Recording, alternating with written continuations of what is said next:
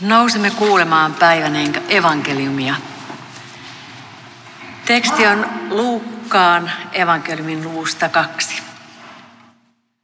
Kun tuli päivä, jolloin Joosefin ja Marian piti Mooseksen lain mukaan puhdistautua, he veivät Jeesuksen Jerusalemiin asettaakseen hänet Herran eteen.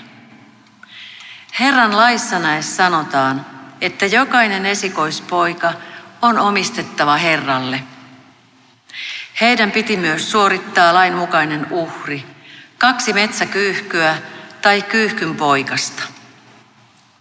Jerusalemissa eli oikeamielinen ja lainkuuliainen mies, jonka nimi oli Simeon. Hän odotti Israelille luvattua lohdutusta ja pyhä henki oli hänen kanssaan.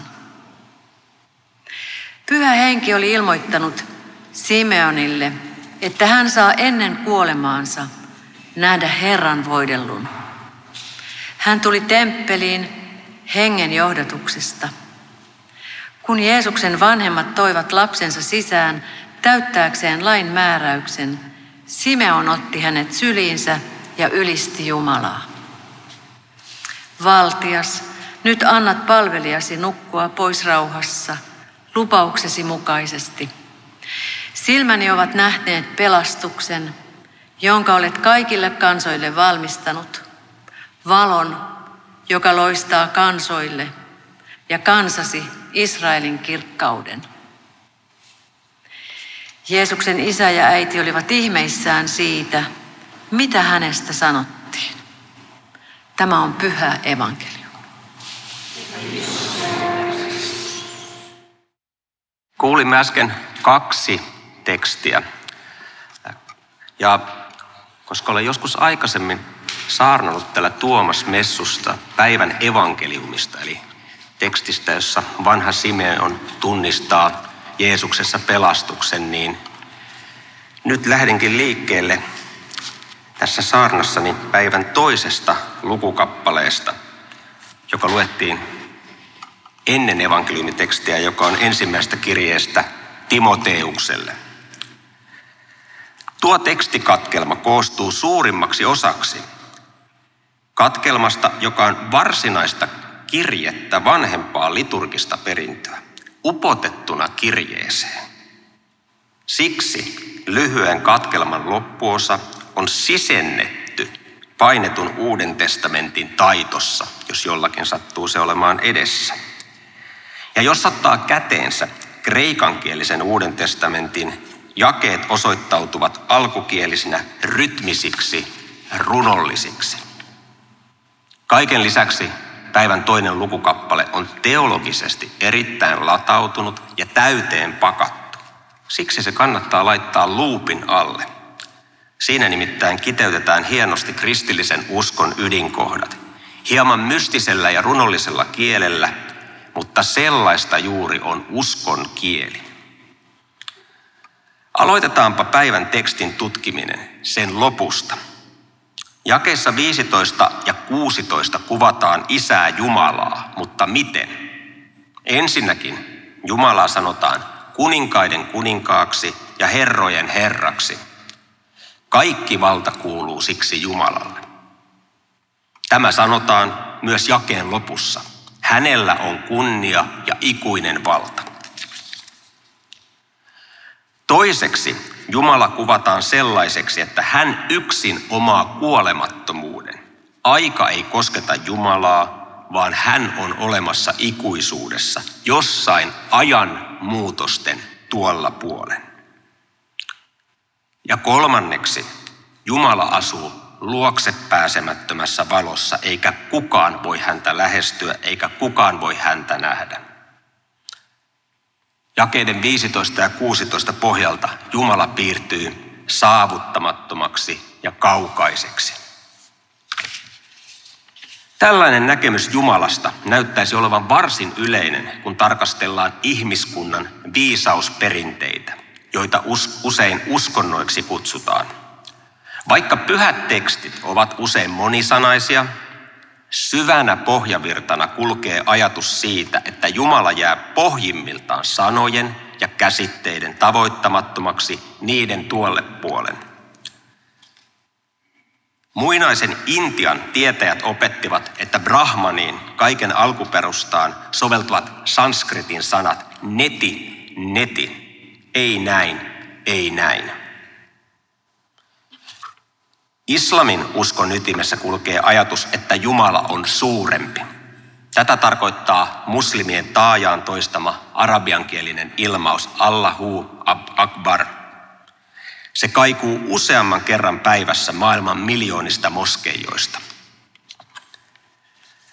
Ja ehkäpä myös Buddhan vaikenemisen voisi asettaa tähän samaan viitekehykseen. Todellisuuden perimmäisestä olemuksesta on vaiettava. Myös ensimmäisen Timoteuskirjeen kuudennen luvun jakeet 15-16, jotka äsken kuulimme, asettuvat tähän samaan jatkumoon. Jumala on suurempi. Jumalasta ei voi sanoa tätä tai tuota meidän tämänpuoleisilla mittatikuillamme ilmaisten. On ilmeistä, että Jumalasta voi puhua parhaiten olemalla vaiti. Tämä ajatus yhdistää eri uskontojen mystikoita. Mutta kuitenkin me puhumme Jumalasta täällä kirkossa. Tai vielä tarkemmin sanoen, me puhumme Jumalalle, käännymme rukouksessa hänen puoleensa. Sveitsiläinen teologi Karl Barth kiteytti paradoksin tunnettuun aforismiinsa. Teologeina meidän pitää puhua Jumalasta, mutta ihmisinä emme voi puhua Jumalasta. Kaikki muu on lastenleikkiä meidän ahdistuksemme rinnalla. Miksi ja miten Jumalasta puhuminen on mahdollista? En nyt ajattele sitä, että meidän saarnamiesten pitäisi perustella, miksi meidän tulisi puhua puhumasta päästyämme, tai että pitäisi korostaa luterilaista kirkkoa sanan kirkkona, kuten usein korostetaan. Vaan sitä, että miksi me kristityt uskomme, että Jumala voidaan kaikesta huolimatta tavoittaa. Ja että sanamme tavoittavat hänet, vaikka hän onkin olemukseltaan luokse pääsemätön. Päivän lukukappaleen alkuosa tuo tähän valoa. Jakeessa 13 ja 14 annetaan avain. Se on Jeesus Kristus. Päivän lukukappale viittaa ensinnäkin siihen, että Kristus Jeesus antoi Pontius Pilatoksen edessä todistuksen. Ja toiseksi siinä viitataan Herramme Jeesuksen Kristuksen tulevaan ilmestymiseen. Olemme saapuneet kristinuskon suurimman paradoksin äärelle – vaikka Jumala asuu luokse pääsemättömässä valossa, hän lähestyy meitä ihmisen kokoisessa hahmossa. Johanneksen evankeliumin sanoin, todellinen valo, joka valaisee jokaisen ihmisen, on tullut maailmaan. Voimme nähdä hänet, jota ei voi nähdä. Jumalalla on Jeesuksen Kristuksen kasvot. Jeesus on Jumalan kirkkauden säteily, kuten tämän sunnuntain teema asian ilmaisee. Tämän kristinuskon perusajatuksen sanallisti erinomaisesti uuden vuoden aattona kuollut Paavi Benediktus XVI. Hän kirjoitti vuonna 2005 julkaistussa kiertokirjeessään, jolla on latinankielinen nimi, niminen, nimi Deus Caritas Est, eli Jumala on rakkaus, seuraavat sanat, joita on sen jälkeen usein lainattu.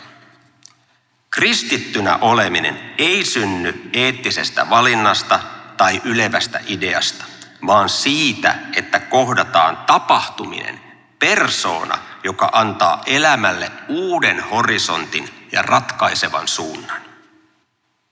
Siis kristittynä oleminen perustuu siihen, että kohtaamme persoonan, joka antaa elämälle uuden horisontin ja ratkaisevan suunnan.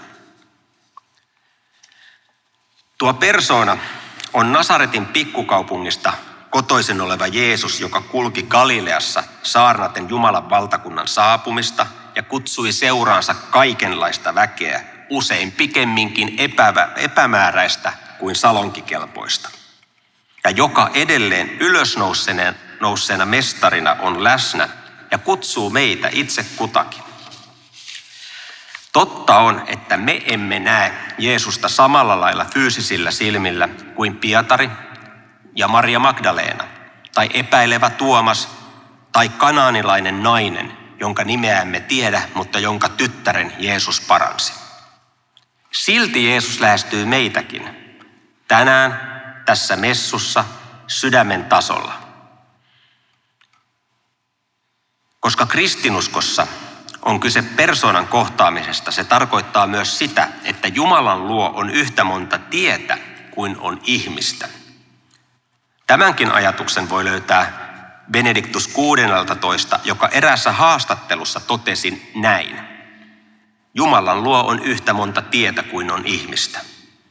Korostaakseen, että samankin uskon sisällä jokaisen tie on henkilökohtainen.